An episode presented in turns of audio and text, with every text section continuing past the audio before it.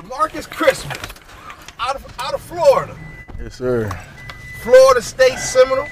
Okay, I gotta I gotta ask you first. Okay. Uh, your your D line coach played at the U. I'm sure you've heard him, uh, Clint Hurtt. He said it a few times to you. Why didn't you pick Miami University and not Florida State?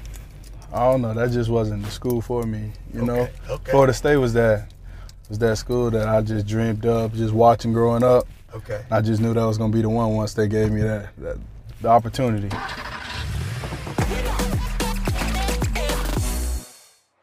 Gotcha, gotcha. Now, Demarcus Christmas, that's your government name. What, what, what we call you? What we call you? Demarcus, Demo? What we call you? What they, what they call you in Uh, school? A lot of What's people, a lot of nickname was OG to, going towards the end because I was like one of the oldest guys on the team, so they called me like the old head, Okay. whatever. So Okay. OG was my nickname going towards the end, but pretty much everybody called me by my last name. Christmas. Yes, sir. Now, I gotta ask you. Your last name is Christmas. You're born on the Fourth of July. That's amazing. Yes, sir. What's that been like your whole life? Um, it's, it's actually been it's been like fun because like like my mom kids like my sister birthday falls on Easter every other year, so it's like so it's kind of crazy how how it all plays out.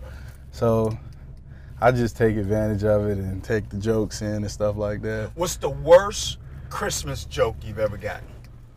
Um, I wouldn't say it's a joke, but but people calling me other holidays probably the worst. Yeah. Coach Jimbo Fisher, he always Valentine's Day, Halloween, or something like that, Hanukkah. Gotcha, gotcha. now, now here's some some things that I've noticed about you. I, you know, I did a little homework on you, Demarcus. You love to dress, man. You got real good style, brother. tell, tell us how that came to be. Tell me, because you got good style, man. You know, just just growing up and not not having much, so you got to make something out of what you got. So I just tend to tend to make something out of what I got. I don't do too much, you know. It's something simple, little J's here and there, little T-shirt to match. Man, I see you Jeans. Robin jersey, got the Bulls hat from time to time. I, I see you. I check y'all out. Man, you you drafted in the sixth round, Seattle Seahawk. Tell us what that was like when you found out that you were going to be a pro. pro. Man, that was that was just mind blowing. I was I was lost for words. I didn't know what to say. I, I've been playing football all my life. NFL been my dream, and it was just it was just mind blowing to see my name go across that TV and get that phone call. Man, what have you learned so far? Like you got drafted. I think the draft was in May. Here we are now. You're getting ready uh, uh, to start camp and everything like that. We're in July. What have you? What's the biggest lesson that you've learned so The far? big the biggest thing I've been taking is learning how to be a pro, how to take care of your body, uh, to eat right, um, what it takes to be a pro.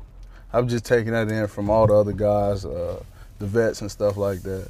You know what's interesting? Everybody, you know, all the other rookies that I've had in the car recently, they all talk about uh, what it's like to be a pro, and in particular, they talk about taking care of the body. What are some things that some of these veterans and, and some of the things you've heard about uh, taking care of the body?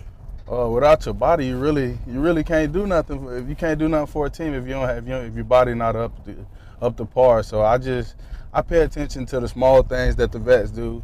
I just sit there in my locker. I pay attention, see what they do before practice, and I try to go symbolize that, see what they getting out of it.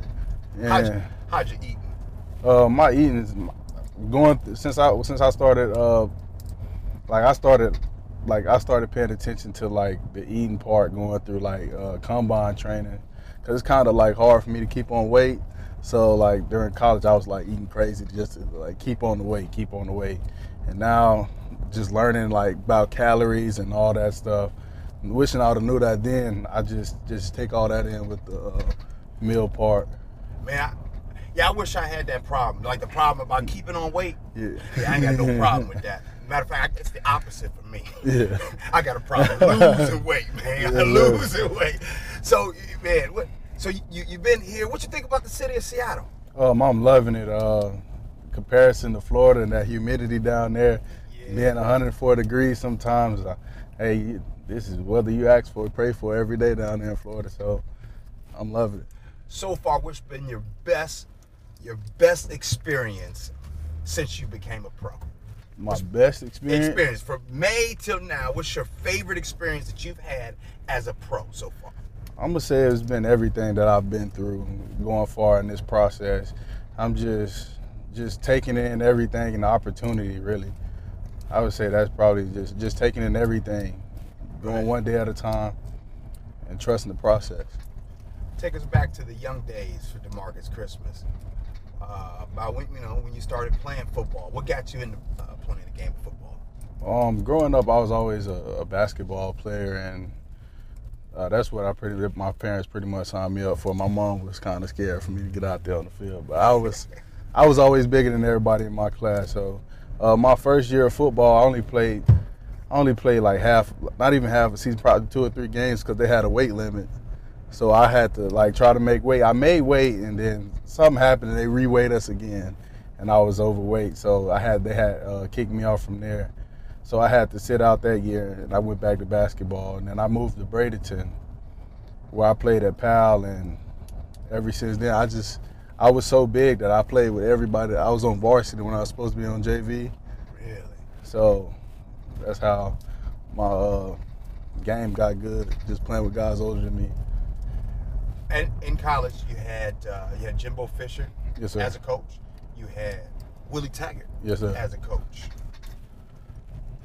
What's some of the biggest lessons that uh, one of those two coaches have taught you, or both of those coaches? Um, I learned a lot from both. Um, even being there with just one year with Coach Taggart, I've I've taken a lot from both. Uh, Coach Jimbo always told us to trust the process. Coach Taggart, he preached the same thing: trust the process, and, and that's all I could do was was go by that, uh, controlling what I control and go every day, just just trusting the process, Right. getting trust from everybody, earning trust.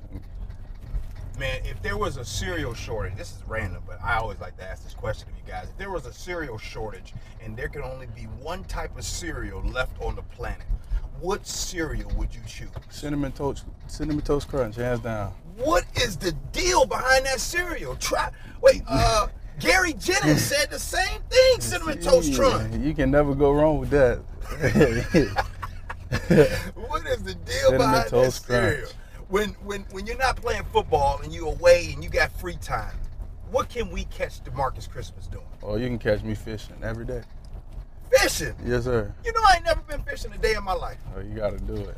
You know what? I did see you had some big thing you caught on your on your on your Instagram. Yeah, that was a snook.